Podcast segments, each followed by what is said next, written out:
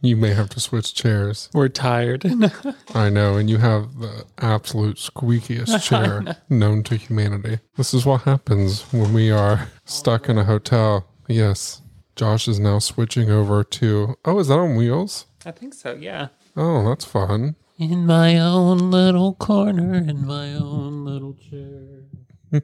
Josh is now sitting on a little booth thingy that's in our hotel room. It's just a real little bitty. Hang on. Ah, welcome back. There, no squeaky. Yeah, now it sounds a lot better. now you may only hear in our room our fridge is making a weird noise and we can't get to it to unplug it. This room is nicer. It's the same hotel chain, but this one looks like a completely different one. It has a lot of updates to it compared to our last one No toilet phone. in Mattoon. Yeah. And most importantly, as you mentioned, there is no toilet phone. that was the first thing I looked at when we got out. Like, oh, no. you know, this is one of the only hotel rooms I've ever had that actually has a hand pump soap. yeah, instead of just a little bar. Yeah. And it's not even a super nice hotel. It's just a normal Holiday Inn Express. Mhm. So- Holiday Inn must be doing well. Well, evidently in this area, Josh and I are in a hotel in Champaign, Urbana, Illinois. And this hotel is much nicer than the hotel we stayed at last night. For some reason, that hotel was severely lacking. yeah, the hot tub was like they had caution tape over the door, which Yeah. probably a blessing. You know, if we had gone down there, we'd probably have like staff. Or Well, this morning at breakfast, I noticed that they had, like, they were airing it out in there, to the Oh. pool room. that ain't ever good. Yeah, I know. I was like, well, I don't know what happened in there. Someone dropped a candy bar in the mm. pool. That's whenever I see him close down a pool, I'm like, oh, someone took a dump in the Mhm. pool. Or someone wasn't following all of the instructions. yes, like if you've had diarrhea within the last 24 to 48 hours, something like Mhm. that, don't get in the hot tub. You know, my biggest thing when I stay at hotels is I love going into the hot tubs in the pool, especially a good heated pool. However, I do not like to be in there if there are other people. No, especially kids. Yeah. No offense if you have them. I'm sure they're lovely, but not for me, Yeah, especially if they're making noise. which they all always are. Yeah, I just like to have a nice, relaxing time in the pool. But a lot of those rooms they put that they have those pools in, they're not huge rooms. And the kids and the people, the noises are always echoing. There's no type of sound dampening things on the walls. Mm-mm. So it just gives me a quick headache. And immediately I'm done with it. And I just want to go back to my room. Over it. Yeah. Well, and I think you've mentioned before that, like, just all the kids and everything in general, just it's mm-hmm. overwhelming. Yeah. The whole time the kids are, Mom, Mom, look, look, look, Mom, look. Yeah. And you're just like, Shut up. Yeah. I absolutely hate it. Bless their hearts. Right. So in the last episode, Josh and I, you heard from us. We were in Mattoon, Illinois. It'll be That's- two weeks for you guys, just yesterday for us. Right. yeah. We just left our hotel room earlier this morning and we drove over to Charleston, Illinois, which is just a quick drive. It was very, very quick, actually, just right on the highway. It's a cute little town. Yeah. We drove over there and it was actually much, much quicker of a drive than what I imagined. We- Right. We stopped and grabbed coffee on our way. And before I could even drink it all, we were there. Yeah, usually when I travel with you, like our destinations are at least a few hours in between each other. So you get like, you know, settled in and get your snacks and have a nice little drive. Right. This time it was just like 20 minutes. Like, oh, Yeah. we're here. Yeah. We didn't even have to charge to be able to get to our location. I was able to go with no bathroom break whatsoever. It was lovely. I know. So I'm sure you all are wondering what in the world type of mystery could be in Charleston, Illinois that would draw the Waters brothers over there. And we're going to tell you. But first, I'm going to give you a little history of the area because, you know, this might be a mystery podcast, but one of the things you're going to take away from it is a nice history lesson. because I love a good history lesson. I will say before you get started in Yeah. that, just traveling in the mystery machine. If you ever want to make like road travel better, like get your car wrapped in a fun wrap because Mm-hmm. people drive by you and you just see their phones and you know, it just puts a Yeah. smile on their faces. But then as we both said when we were driving to our location today, like they see the mystery machine. They know what we're going to Yeah. this known haunted area and they're like, Well, what are they doing? And also, it sticks out beyond just being a mystery machine because of it being a Tesla. That's very rare to see Teslas in areas, especially one that's wrapped as a mystery machine. So, bright blue. yeah. and it has a custom license plate that fits the theme of the mystery machine. I'm not going to give everyone my license plate number. to say, don't say. yeah, yeah. But it definitely fits. So, uh, what's funny though is like whenever I'm driving around in the Mystery Machine Tesla, a lot of people will want to film or take pictures. And normally, if I'm stopped somewhere, people will come up and be like, "Do you care if I take my This picture?" morning at Starbucks. Yeah, yeah. A lady did it this morning. Not sponsored, but Right. gladly will. You're right. yeah, we would gladly take a sponsor from a coffee shop. It would save us a lot of money, actually. a lot. and hotels. But anyway, one of my favorite things though is when people try to do it discreetly and you'll see them like pop up their phone. like they'll be looking forward and you'll just see like them pop their phone up right at the bottom of the window as they drive by. And sometimes they'll drive by and then they'll slow down and then they'll drive forward again I love it. on the highway and I'm like, okay, dude, I know what you're doing. But then sometimes it's like, there I am, very awkward, and I don't know what to do because my back windows are, they have a cover on them too that says mystery machine. So you can see inside of the front two windows, but the back two windows you cannot see in. so because you can see me, whenever people take pictures or videos, I'm not really sure what to do with myself. Yeah, so there I am just sitting there. Or sometimes if I'm waiting I'd for start- people. I just pick my nose every time. Every time. Well, when I was at the rock shop place, that wholesale place with our audio engineer, like last week, it was actually here in Illinois. They were taking hours picking out rocks in this rock shop. Don't even get me started on this. crystals and minerals. And Yeah. Shane calls them all rocks. So I had an hour's worth of it. I was done. So I went back out to the mystery machine and I started watching on Hulu in the car the Golden Girls. And people kept coming up because I parked right out front. So people who were going into the shop were taking pictures of the car. Little did they know I'm inside watching the Golden Girls the entire time. They're like, But- do I hear the Golden Girls? right. So yeah, so, so that happens all the time. People do the videos and the, and the things, but I also will have people who will be with me in the car, and you forget. And I know that you have this problem, but you forget a lot that yeah, the I go to like flip them off or something because you know they come up and you're like, "What's their problem?" Or they'll Yeah. honk at you, and you know your road rage starts to come out. Like, how dare they honk at us? Yeah. What we weren't doing anything, and then you're like, "Oh no, they're smiling and waving." Yeah. It's the mystery machine. yeah, My favorite is when it happened coming back from Gettysburg. A mom like sped up to keep up next to you on the highway and then rolled down her window. She's like filming it, like, yeah, yeah. And then you see her like teenage daughter start to come up. She had her seat back oh. down, like, oh my God, mom, you're so embarrassing. But I'm like, I love it. When I was in Gatlinburg just a couple days ago, when I was driving around Cades Cove, I had stopped for a photo on one of the sites, and there was a guy who pulled over behind me, and he goes, I'm so glad you pulled over. I've been waiting for you to pull over. Do you care if I take a picture of your car? And I was like, Yeah, I don't care.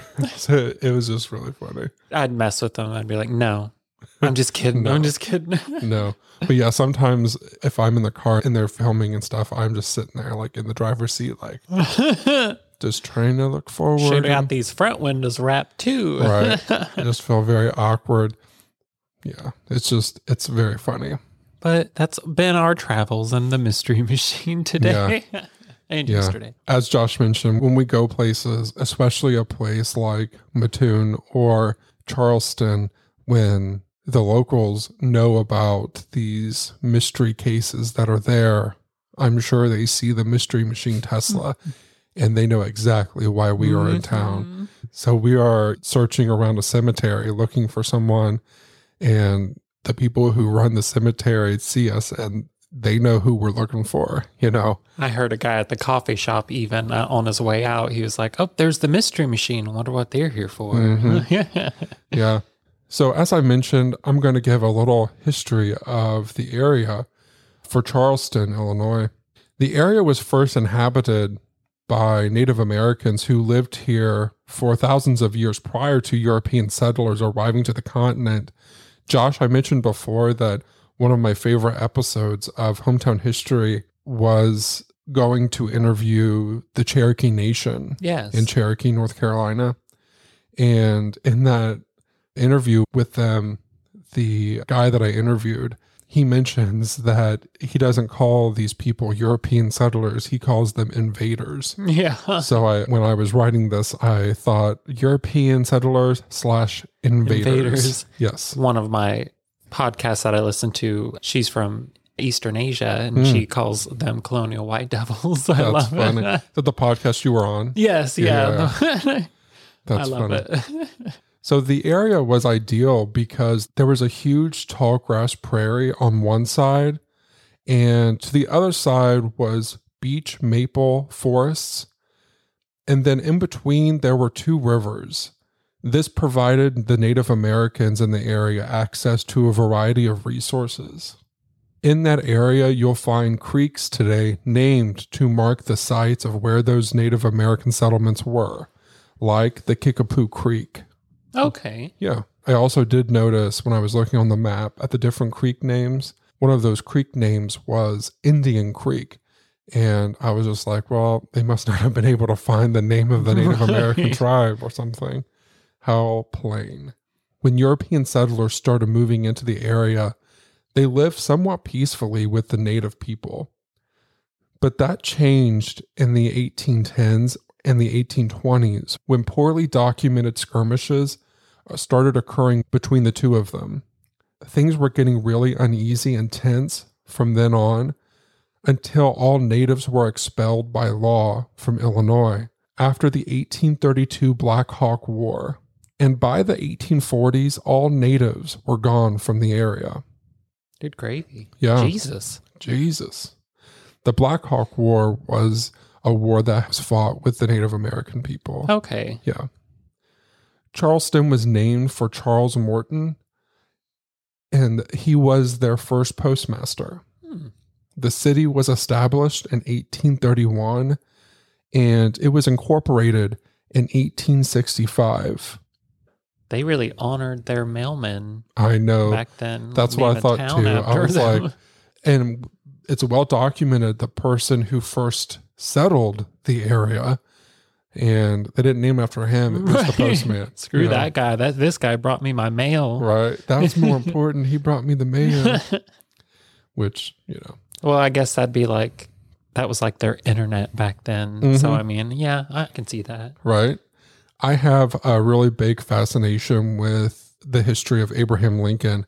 And I did a history episode with Lincoln's boyhood home in Mhm. southern Indiana recently. So when I discovered this, when I was looking at the history of the area, it was really fascinating. So I wanted to include it as well. But Abraham Lincoln's father moved into a farm out in the country, just outside of Charleston, just south of the city. Good gravy. You're, Yeah. fo- you're just following his footsteps. One of the famous Lincoln Douglas debates was actually held here in Charleston on September 18th, 1858. This was when Lincoln was running for senator okay. to represent Illinois. The debate was against the current incumbent senator. Lincoln last visited the area in 1859 when he visited his stepmother and his father's grave. Just a little side note. As of 2020, the census showed that there were over 17,000 residents in Charleston. However, though, in 1980, there were 19,000 people. Okay. So 2,000 more people resided Slightly in the area. Than Mattoon. hmm Between 2010 and 2020, I thought this was an important thing to notice or to note. they lost 20% of their population for some reason. I'm not sure why. Hmm. Maybe like a important job closed down or Very possible things may have changed and people may have started going into the larger cities. Effingham is just south of Charleston, and where our hotel is for tonight is just north, and that's Champaign and Okay. Urbana. yeah, Yeah. either a, a great move off or a great die off, one or the other. Right.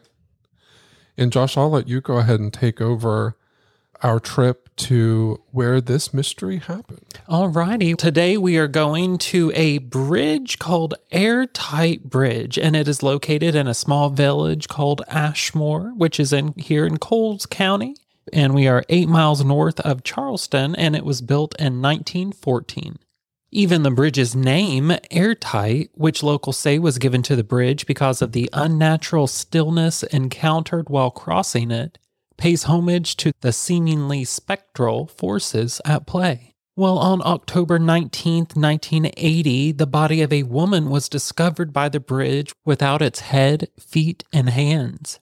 Two fishermen and eventually a farmer were the first to find her body, and it was found around 50 feet from the bridge. That was a day that retired Coles County Sheriff Daryl Cox says that he will never forget. A quote from him I spent 36 years in law enforcement and I never saw anything like it before or after. He was the officer who responded to the call when the body was reported. With it being around Halloween, though, he initially thought the call was just a prank.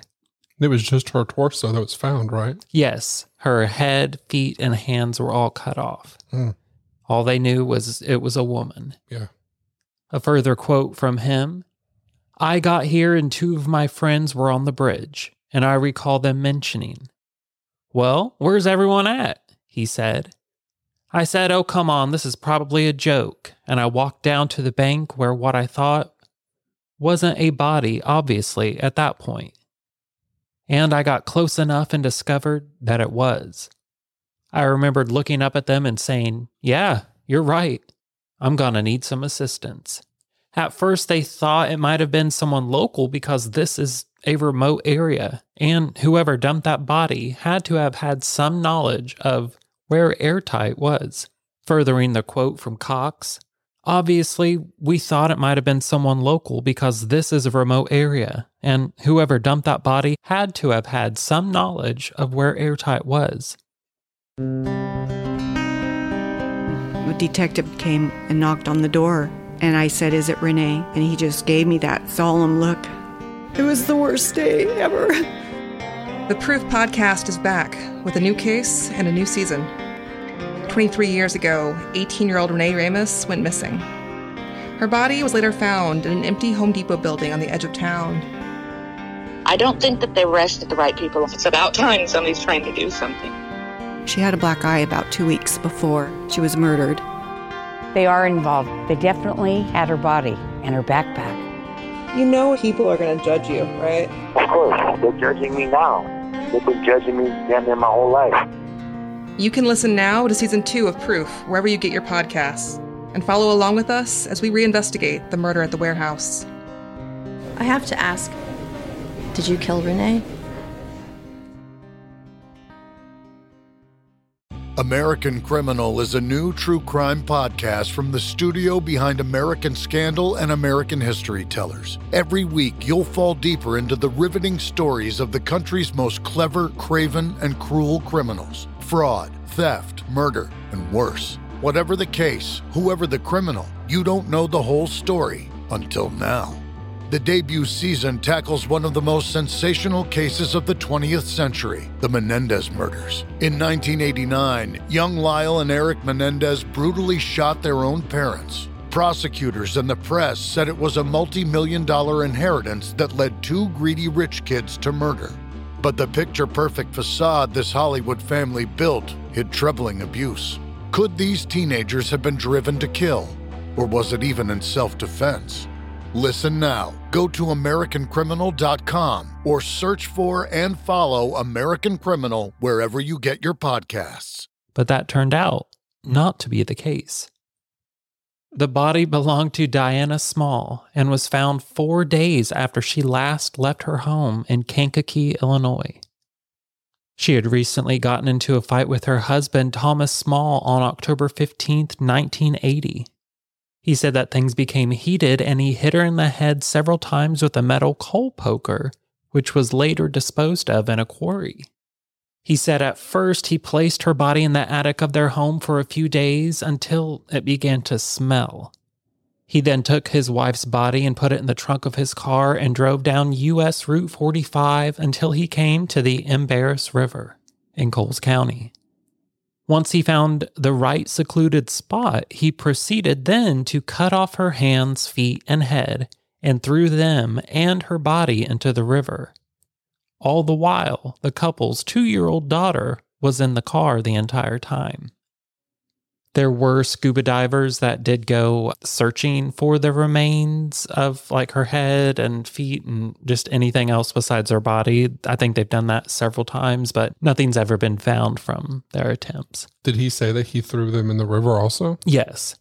I could not find out if exactly he the bridge is where he took her and dumped the body or Mhm. if it was downriver and she just washed down the river and the bridge is where they found her. I couldn't there wasn't any details on that part. Mm-hmm. Thomas claims that the location where he dumped her body was completely random. He said that he had no prior knowledge of the area or even knew that the bridge was even there. The way that they talk about it, it honestly makes me think that he did go to the bridge and dump her body. Right. I And- mean, and that was what I even a bridge, like it gives you a spot to like Yeah. Well, the, in the way that the detectives talk about during his trial, when he does his confession, it just makes me think that how he confesses, it's that he goes to the bridge to dispose of the right. body.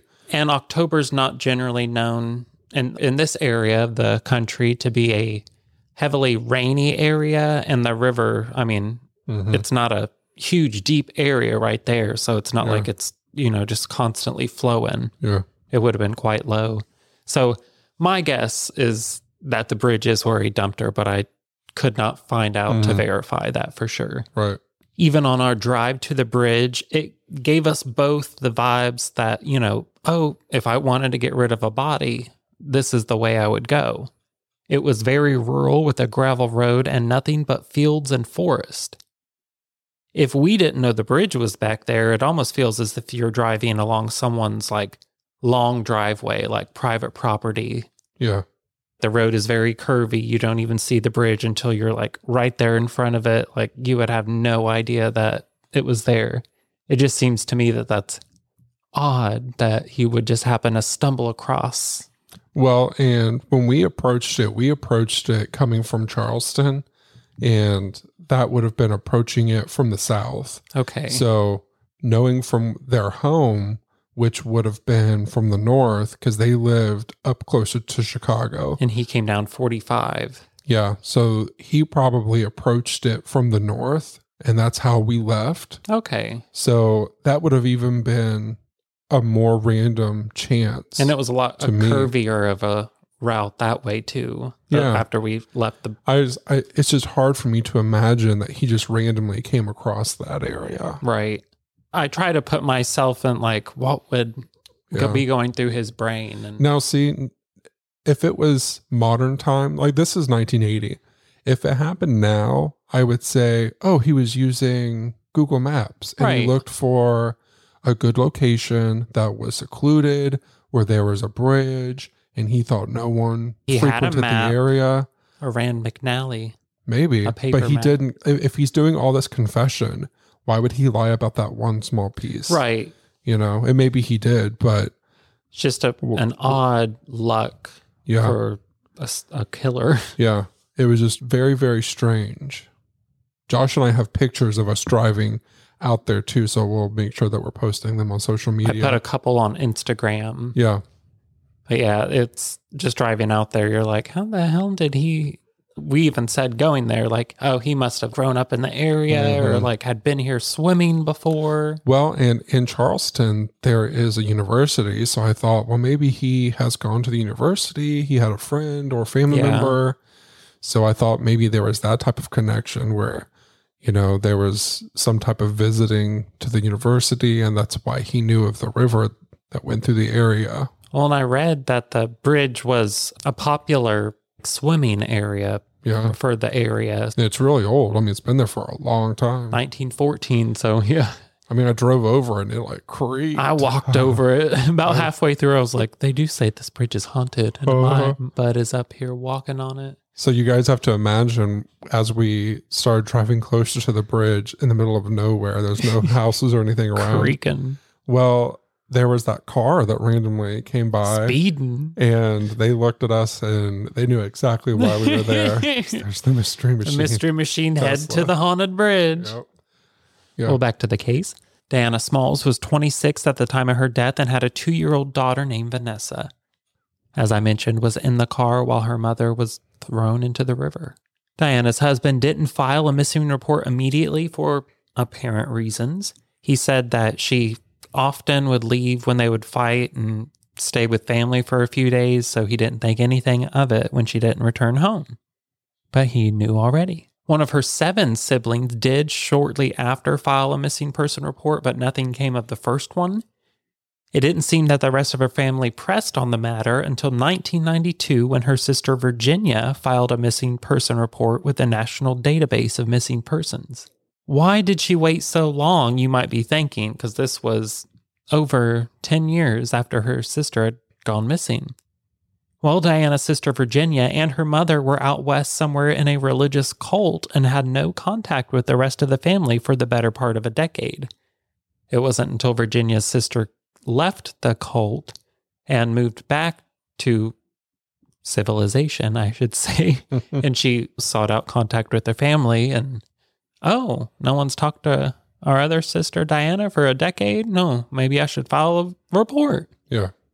It's probably also one of those scenarios where everyone assumes that a report was already filed, that someone else already did it. Right. You know, like how they teach you if you're in an emergency situation, you don't just say, someone call 911. You need to point to someone and say, you call 911. Yes. Or not, everyone's one's going gonna- yeah, everyone will just assume that someone's to call 911. Everyone, and I feel like that would probably be the same scenario that everyone understands is under the same assumption that no one has seen her for so long, but everyone also believes that they've talked to the police. Right. I'm And sure they're just- on it. Yeah, I'm sure that the police did a missing persons thing and, you know, that they did what they needed to do. And I think n- normal people don't know the certain things that detectives do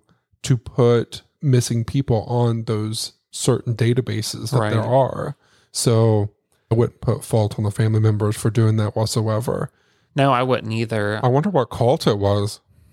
I'm not sure. I couldn't find out. It just said a, a religious. Mhm. I'm using the word cult. They said like a religious community, Mm. but we all a religious community out west where you can't talk to your family for a Right. decade. That's a cult, honey. Honey, that's a know where- cult. We have to give up all your money, and there's Right. one man who runs everything. Right. No deodorant. Mm. uh. You Well- know they ain't washing their hands after the bathroom. Well, we know all about them cults because in our part of Indiana, where we grew up in, near uh, Muncie, uh, not far from there is Lynn, Indiana, which is where Jim Jones Yeah, was there we go. born. Yeah, yeah. Ah, Hoosiers. yeah, You're either good or you're bad. yeah.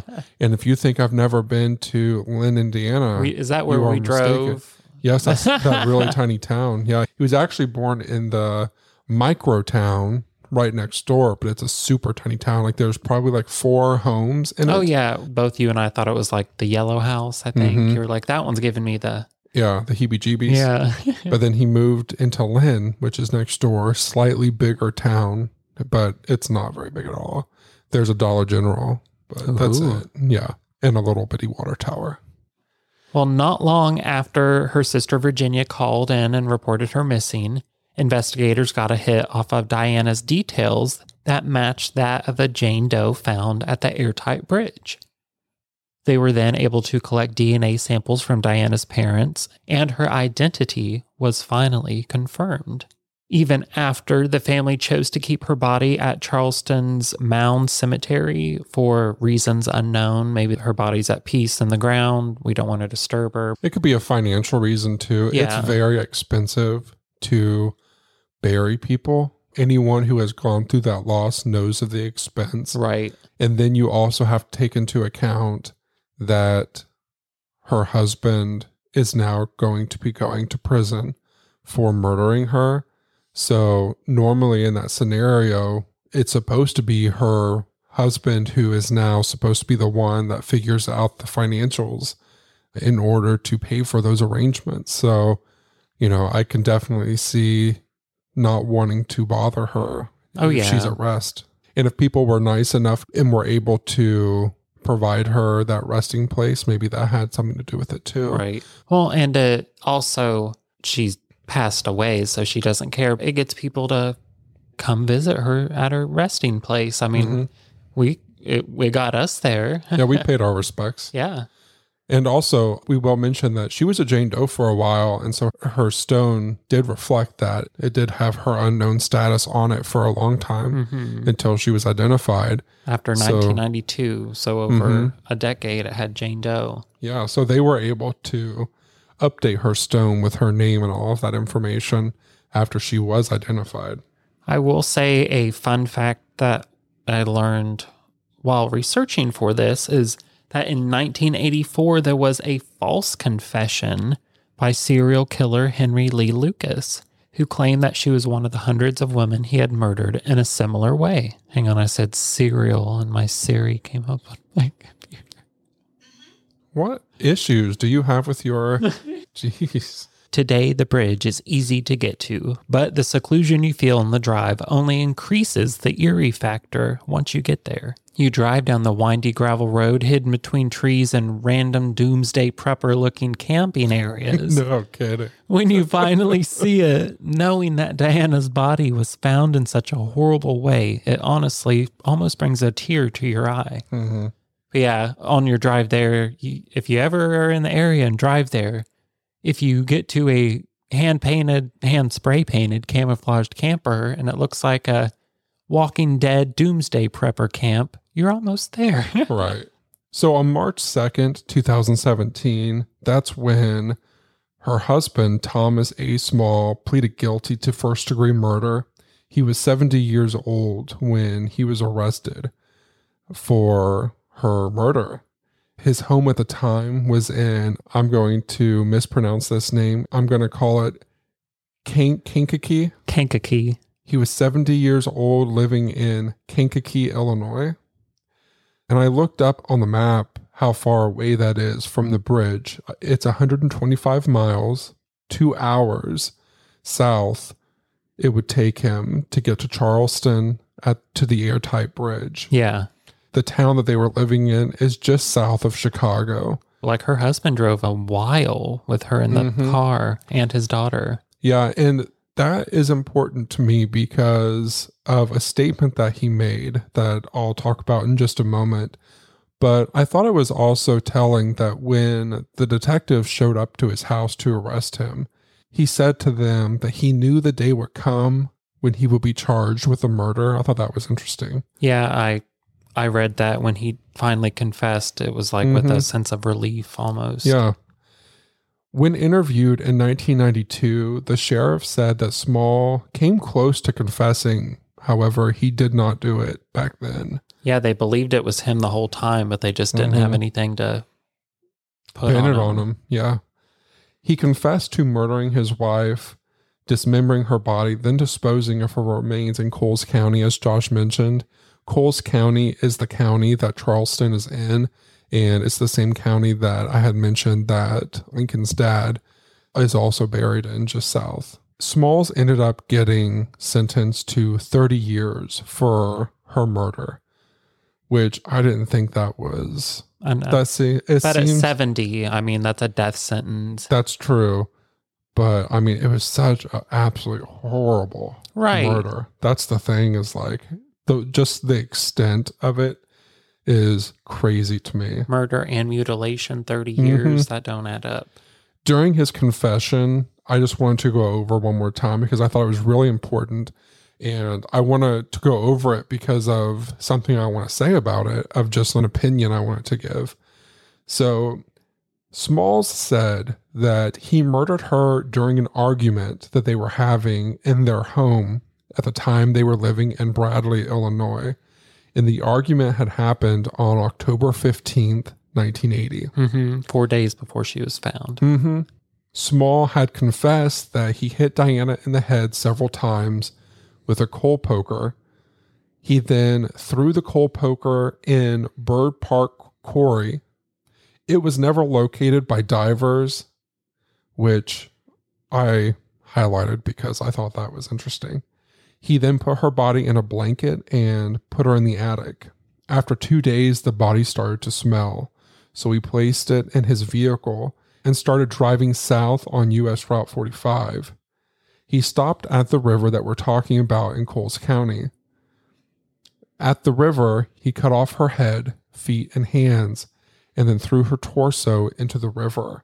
And as Josh mentioned, if the daughter is inside the car and there is that smell already, in my mind, I just, in no scenario could I imagine like that a loved one would go through the process of dismembering someone. Right. You know, okay, if he confesses that he flipped out and hit her with a poker, it was an accident.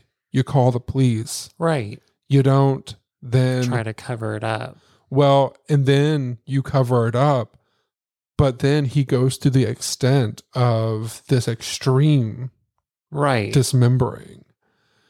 So I mean, it's it's and that just shows he's having like, you know, sound not sound of mind because obviously he's cutting someone's freaking head off. Right. But you know that means he's thinking enough to where he's like, okay, you know, I Oh, it's I gotta drive, I gotta hide it, I gotta do this. Yeah. Like he's came up with this plan probably. yeah.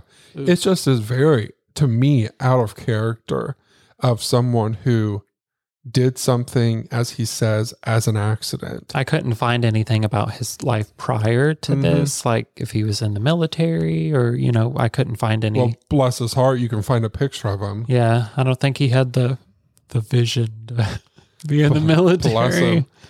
Bless him. He can look around the corner looking straight ahead. Bless his heart. Well, and I ain't making fun. I'm just describing. Yeah, just describe it. You sound like our grandma. I'm not making fun. I'm just Painting a picture. Uh-huh. no, but seriously, when you look at a photo of him, it does make me feel like he may not be all there. And that makes me wonder if maybe he. Would you quit laughing? I'm trying to think of how to make this sound the you most said he may not be there. no, he may there. not be all there. And uh, the first thing that I thought was he's over there where he's looking. Oh my gosh. Sorry. Good God. Please don't cancel us for Josh's inappropriate comments. Hey, I am not making fun. I'm just Well, and if he wouldn't do horrible things to people, then we wouldn't make fun of him. You know, there's not many people we can make fun of these days, but I feel Yeah. like a white cis straight murderer is one of them. Yeah. Like, let me we everybody, anybody. If you're Mhm. feeling bad about yourself, let's make fun of these people. Right. But I did feel like, I don't know, there was just some inconsistencies. And I don't know if maybe he was being dishonest about it was an accident and maybe he does have some anger issues and it was way more than just it was in the spur of the moment type of thing. And that's why I feel like there's more to the story. Right. but I just can't. The uh, the idea of someone accidentally hitting someone with a poker and then going through the extreme over several days of dismembering and then disposing, like dismembering, Right. That Is- takes is it's just so weird to me. I mean, just in my experience growing up, I've killed like ducks and chickens and, you know, having to dismember a dead duck and, you know, cut its head Mhm. off like that. I had to like pause for a few minutes and make you know like just just do it, just do it. I mean, I it even- was a duck. I can't even eat meat on a bone. Right, right. I mean, these people are doing it to, you know, I mean, he was just married to this woman Mhm. and uh, days before they were you have married. children together. Right. Come on now. She's in the car. Can I tell you though, as you were describing that only her torso was found and that he had cut off her hands, feet, and head, as an aside, complete aside, do you remember when I used to do that to your Barbies when we were growing? and eat eat my chapstick. I ain't bitter though. hey now. You remember that? I'd go to Yes. use my cherry chapstick, and I would, you know, I've always been a queer child. I was a queer child, queer as hell. And I couldn't use lipstick because I was a little boy, and so I would always use chapstick because that was my like, oh, I'm a girl too. I got to use Mhm. lipstick, and I'd go to use it, and Shane wouldn't use it. But he'd r- roll it, It up and eat it. good. It was the cherry. Why, it, it was delicious. I didn't like to use it on my lips, but it tasted good. I'd go to put it on, there'd be two teeth marks in it. I'm Well, like, are yeah, you that's crazy? it's my But- lipstick. There was Josh went with my grandma one time, and I I have such a good memory of this. Well, he went with my grandma one day. I don't remember where you guys went, but anyway, they were gone for a while, and I had a couple toys that I was playing with, and they were X Men. I remember that, and I was playing over by the fire. We had uh, The far. a fire, yeah, as my grandma called it. We grew up with a wood burning stove. hmm And it had like rocks around it and stuff. So I would play with my X Men around it. And Josh had these Barbies and horses.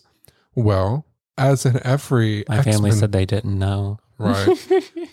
and as with every X Men movie that you've seen, there's always a damsel in distress. Oh, yeah. So I had to go borrow one of Josh's Barbies for my damsel in distress. So I went and picked out the prettiest Barbie because it was always the prettiest girl in the movies. Right. And I was, we were really young. Like this wasn't like last year or something. And I kept, like, I wasn't one of them kids that drew on my Barbies. I, like, brushed their hair and braided it. Mhm. Well, and I pulled out his prettiest little Barbie, and unfortunately, Cyclops had a little uncontrollable accident with his eyes. I ain't bitter. And she was uh had had an accident. She, so she got a little crispy. well, she lost her parts. and so we had a little funeral for her. that was traumatic enough. And these people do it to real life. Well, used to be real life people. Mm-hmm. So I, yeah, dismembered Josh's Barbie. And so Josh comes home and he, I didn't tell him, but he saw that his Barbie, I swear, like he was, he went like straight to his room and I always know when anything's been moved. yeah. And he saw that his Barbie was missing. And he's like, I don't remember what that Barbie's name was, but he's like, where's Susie? and I was like, she died. Where's Empress Buttercup? she did. like- she died. And he's like, where is she? And I was like, she's buried by the tree at behind the house. I think the most scarring thing that happened to us as kids that I can remember as like little was when we you remember when we had hamsters? Mm-hmm. and I had a little tiny teddy bear ha- or a little dwarf hamster and he had a teddy bear hamster which was like twice the size of mine. And we came home from school one day and my little tiny hamster had eaten the face off of his hamster. And we are like oh he's sleeping. And then we looked closely and yours is dead without his face and neither one of us like we didn't want to sleep in that room like we were like mm-hmm. we were done with hamsters we're like i ain't touching it Right. Eat- uh-uh And that was the last pet Shane ever had. i have dogs and fishes and chickens at a couple points I think now I see it. This is what happens when we get off track. I forget where we were. Mm-hmm. A detective came and knocked on the door, and I said, Is it Renee? And he just gave me that solemn look. It was the worst day ever. The Proof podcast is back with a new case and a new season. 23 years ago, 18 year old Renee Ramos went missing. Her body was later found in an empty Home Depot building on the edge of town. I don't think that they arrested the right people. It's about time somebody's trying to do something. She had a black eye about two weeks before she was murdered. They are involved. They definitely had her body and her backpack. You know people are going to judge you, right? Of course, they're judging me now. They've been judging me damn near my whole life. You can listen now to season two of Proof wherever you get your podcasts and follow along with us as we reinvestigate the murder at the warehouse. I have to ask Did you kill Renee? American Criminal is a new true crime podcast from the studio behind American Scandal and American History Tellers. Every week, you'll fall deeper into the riveting stories of the country's most clever, craven, and cruel criminals fraud, theft, murder, and worse. Whatever the case, whoever the criminal, you don't know the whole story until now. The debut season tackles one of the most sensational cases of the 20th century the Menendez murders. In 1989, young Lyle and Eric Menendez brutally shot their own parents. Prosecutors and the press said it was a multi million dollar inheritance that led two greedy rich kids to murder. But the picture perfect facade this Hollywood family built hid troubling abuse. Could these teenagers have been driven to kill? Or was it even in self defense? Listen now. Go to AmericanCriminal.com or search for and follow American Criminal wherever you get your podcasts. How he had dismembered her body. Yeah, because that's why we were talking about the Barbie. So, another thing that I wrote down during the trial, he was represented by a public defender. And the public defender mentioned after the trial that his crime had been weighing on him for a long time. So he was ready to admit it. And then the prosecutor said, obviously, he got away with this for a long time. But with the sentence today, he is not going to see the light of day. My heart goes out to the victim and her family. And then the victim's daughter said she never imagined her dad could have murdered her mom. Then she's quoted as saying, He never gave me a reason to suspect him. I love him for raising me, but I hate him for taking my mom. People who know me understand. I thought that was very interesting. And, you know, I can't blame her for that because, first of all, I can't imagine being in her shoes. Unfortunately, his decision and his actions put her in a bad situation where he stole her mom from her and he also took away her dad. Exactly. I definitely get that. And one of my early podcast interviews I did for Foul Play a long time ago, I was interviewing uh, the sister of a murder victim, and it was an unsolved case. And we were talking inside of a subway, actually, oddly enough. We were talking about a lot of things. And she said, One of the hardest things I think that would happen if this case is solved will be watching the suspect's family have to go through what we went through when we learned that our loved one was ripped away from us mm-hmm. because it will rip their loved one away from them. Yes, they can go see them or talk to them in prison, but it's not going to be the same. No. You know, their actions not just ripped away their loved one from them, but their actions will rip them from their loved ones. That comment has always stuck with me that there's always much more uh, beyond just the action that took place that day. It's I'm trying to think of the word. A domino effect? Yeah, I was I was I was literally about to say like a ripple effect. it, one act of murder, how it has impacts on so many lives Mhm. outside of it, and for not just that one generation, for generations to come. Yeah. Well, you could also look at it like this that we would never have gone to that town if his action that day didn't happen. Exactly. Let's And over forty years later. and- Yeah.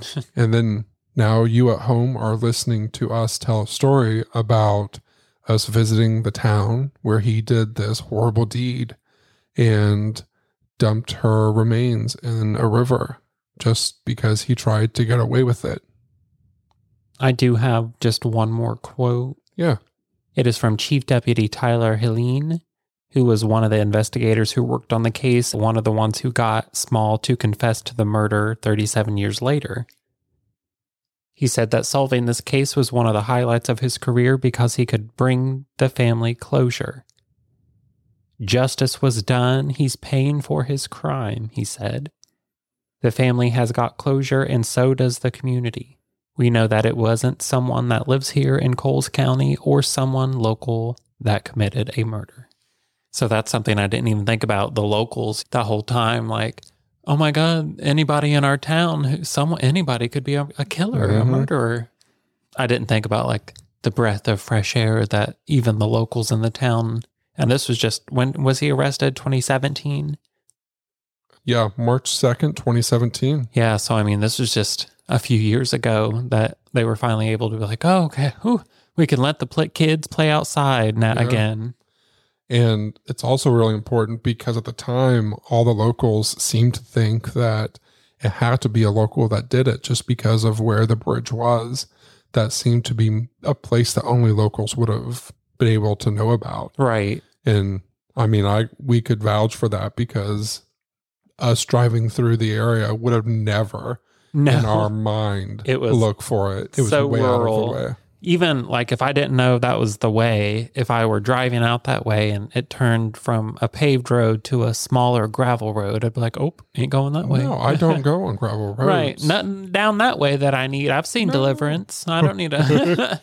the hills have eyes and I have two legs going this way. You know? the Conjuring. No, yeah. Uh, uh. no. I'm not one of those, you know, nosy, like, oh, let me go explore this. I've seen too many horror movies. Nope. Mhm. Uh, if it's questionable, bye. Right. Meet me. Pshoo. My friends call me the Road Runner. right. No, I'm exactly with you. Same thing. Well, Josh, we could go ahead and start the unmasked episode. yeah. Everybody, thank you for joining us for another episode of Mystery Inc. Yeah, if you guys enjoy the podcast, make sure you leave a review on Apple Podcast or by leaving a rating on Spotify. On our next episode, we will be back at the studio and Yeah. bringing you two more mysterious cases. All right, well, let's go ahead and start the unmasked. Bye.